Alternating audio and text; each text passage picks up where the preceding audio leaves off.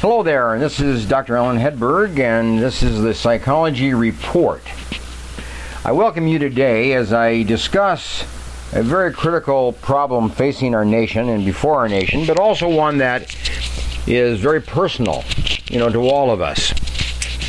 That is our health, our own personal health. You know, for those who enjoy good health and have a long history of good health, there is much for which to be thankful.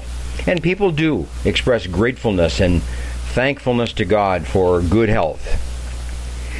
But in, on the flip side of that, for those that experience a long history of unhealthiness and illness and distress and disease and impairment and disability of various kinds, there's often a sense of bitterness and a sense of anger and resentment.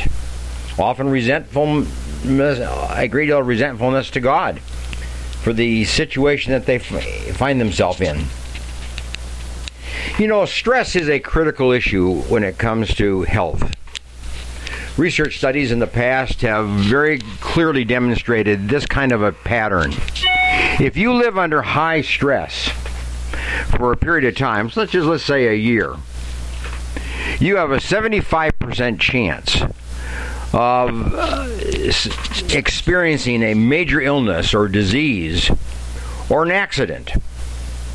And the other thing is that you have a very unlikely chance of getting over it, or it's going to take longer to get over it. You're going to require more medication, more hospitalization, more doctor visits, more medical care of various kinds to get over the illness.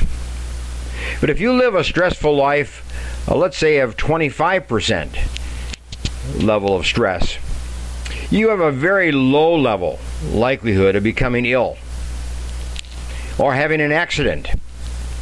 But on the other hand, if you become ill or if you have an accident, you're going to get over that illness quite quickly. You're going to take some medication, perhaps. You're going to take a day of rest. You're going to do something that will re- help you recover. And within a matter of days, you'll recover and you'll go on with your life. Same for an accident. You'll recover quickly and move on with your life.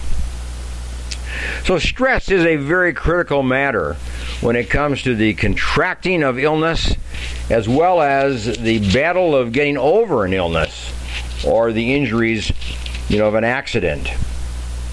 Nationally now we are looking at the life of Hillary. Obviously she's been ill for some time. She hasn't gotten over it. And now it's gotten worse. And she's going to require a considerable amount of medical care to get over her current bout of whatever it is, pneumonia or whatever.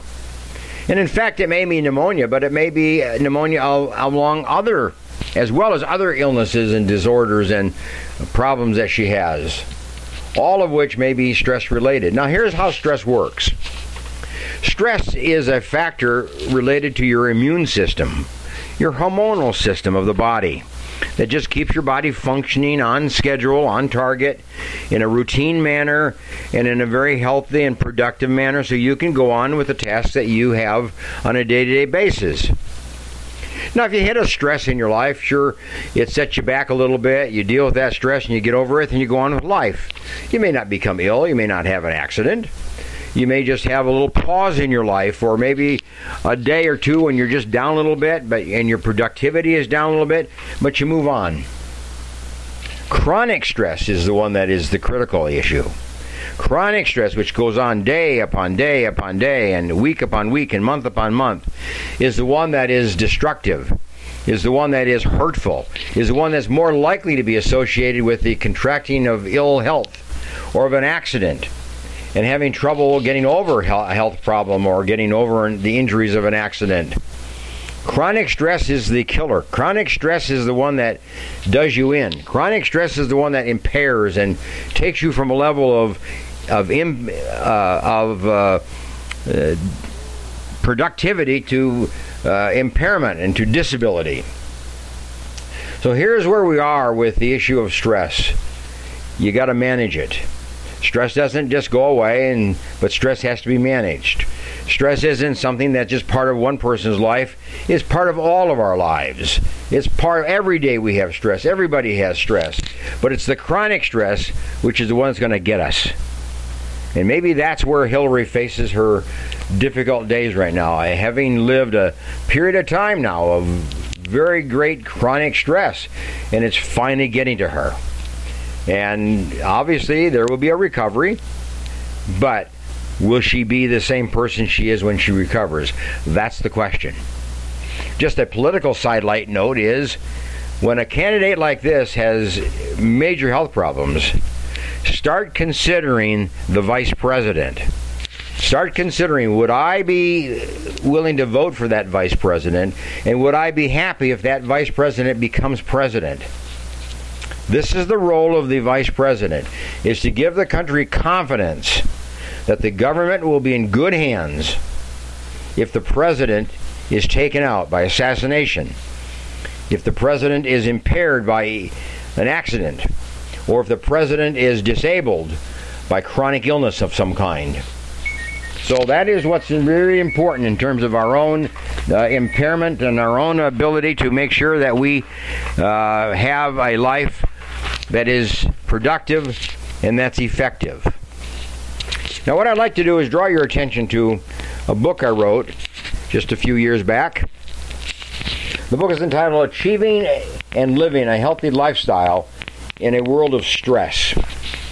And in that book, I have a chapter that um, addresses this issue. I call it Good Habits for Healthy Living.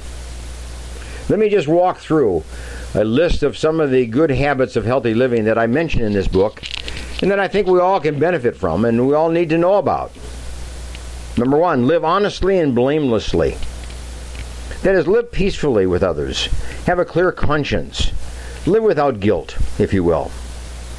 Number two, practice a peaceful lifestyle. That is, encourage peace by doing all you can to live peacefully.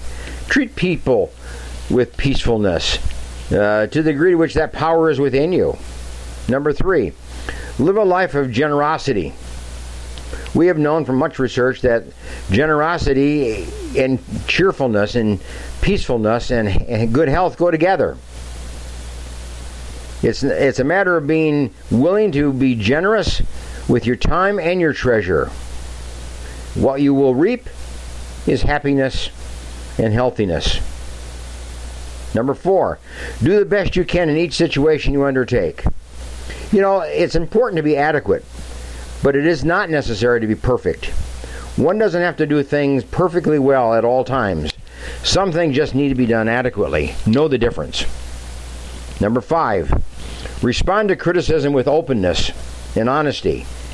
Be honest, be open, have an open attitude, be willing to learn. Be willing to share what happened and why you did what you did and learn from the dialogue with the people that are willing to discuss it with you. Number six, take time to meditate. All the great leaders of, of history will tell you that. Meditation is an important part of a day, important part of a week. Jonathan Edwards, one of the great minds of our American history, had much time during the course of the week which he meditated self examination, walked along the river, sat along the riverbank, read his Bible, wrote notes, studied nature, but meditated and got his life in focus. Reduce the stress in your life by meditation. Number seven, let your daily decisions reflect wisdom. Think through the decisions you make. Sure, there are emotional factors to every decision, but there's also factual or rational factors to every decision. And when you blend the emotional and the rational factors together, you get wisdom. Make your decisions wisely. Seek advice, if you will. Reduce your stress that way. Number eight, start many projects, but finish what you start. The unfinished projects are the ones that bug us and bug those who, are important to us. And that creates a stress in our environment. So see that projects are undertaken, but see that you move them along and that they're finished in a timely way. Number nine, keep faith utmost. Expect that good can come. Be optimistic, be hopeful. Number 10, clear the record regularly through forgiveness. You know, there's times that you just need to go back and seek forgiveness. Sometimes you can do it with a person directly. Sometimes you have to write notes. Sometimes you have to make a call. Sometimes write email.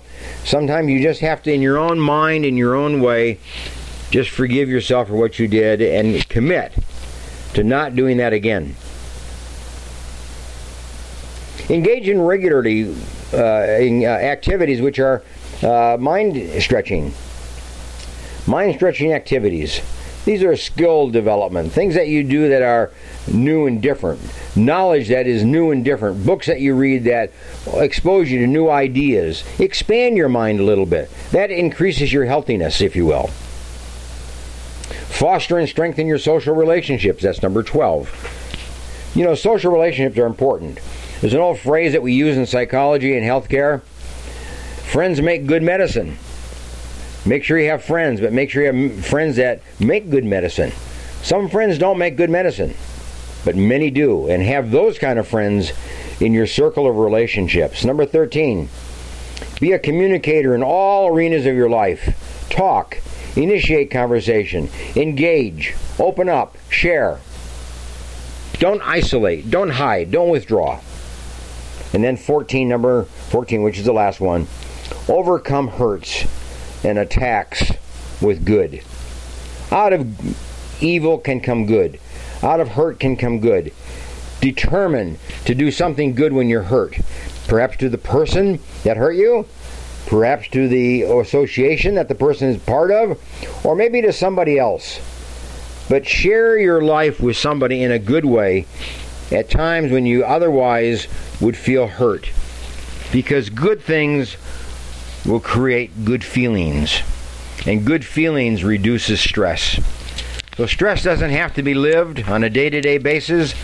Doesn't have to be chronic, doesn't have to be disabling, does not have to be hurtful.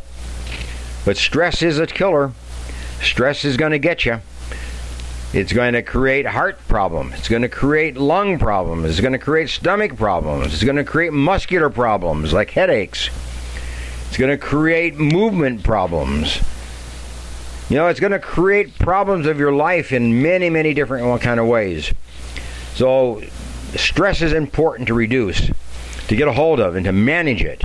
And just to know that stress is something that you can manage. You have managed it in the past. You can manage it in the future. But you can't ignore it. Hillary can't ignore her stresses. The people around her cannot ignore them. You can't say one day that it was just a cold and then say another day that it was an allergy and then another day say it's pneumonia. That isn't what happens. That's not being truthful. That's not dealing with the situation honestly and directly and straightforwardly. If she would have, and others would have said, yes, she has pneumonia. It's mild, it's moderate, but we're going to take care of it. Things would have been a lot better.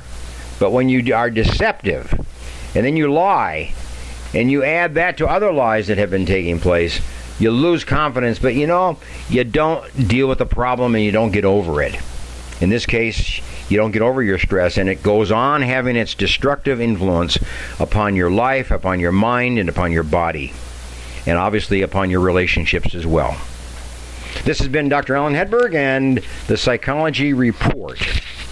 What I'd like to refer you to is my website, booksbyhedberg.com. Booksbyhedberg.com. And in that website, you can access the book that I referred to, Achieving and Living a Healthy Lifestyle in a World of Stress I encourage you to pick up the book. And if you have any kind of health problem in your life, or you might, or you're thinking of that, or this is an issue that you're dealing with in your family, pick up the book. There's just a lot of chapters in there that are brief and that are short and to the point, but give you advice on how to achieve a healthy lifestyle, but more importantly, how to live it. The Psychology Report with Dr. Alan Hedberg. Bye for now.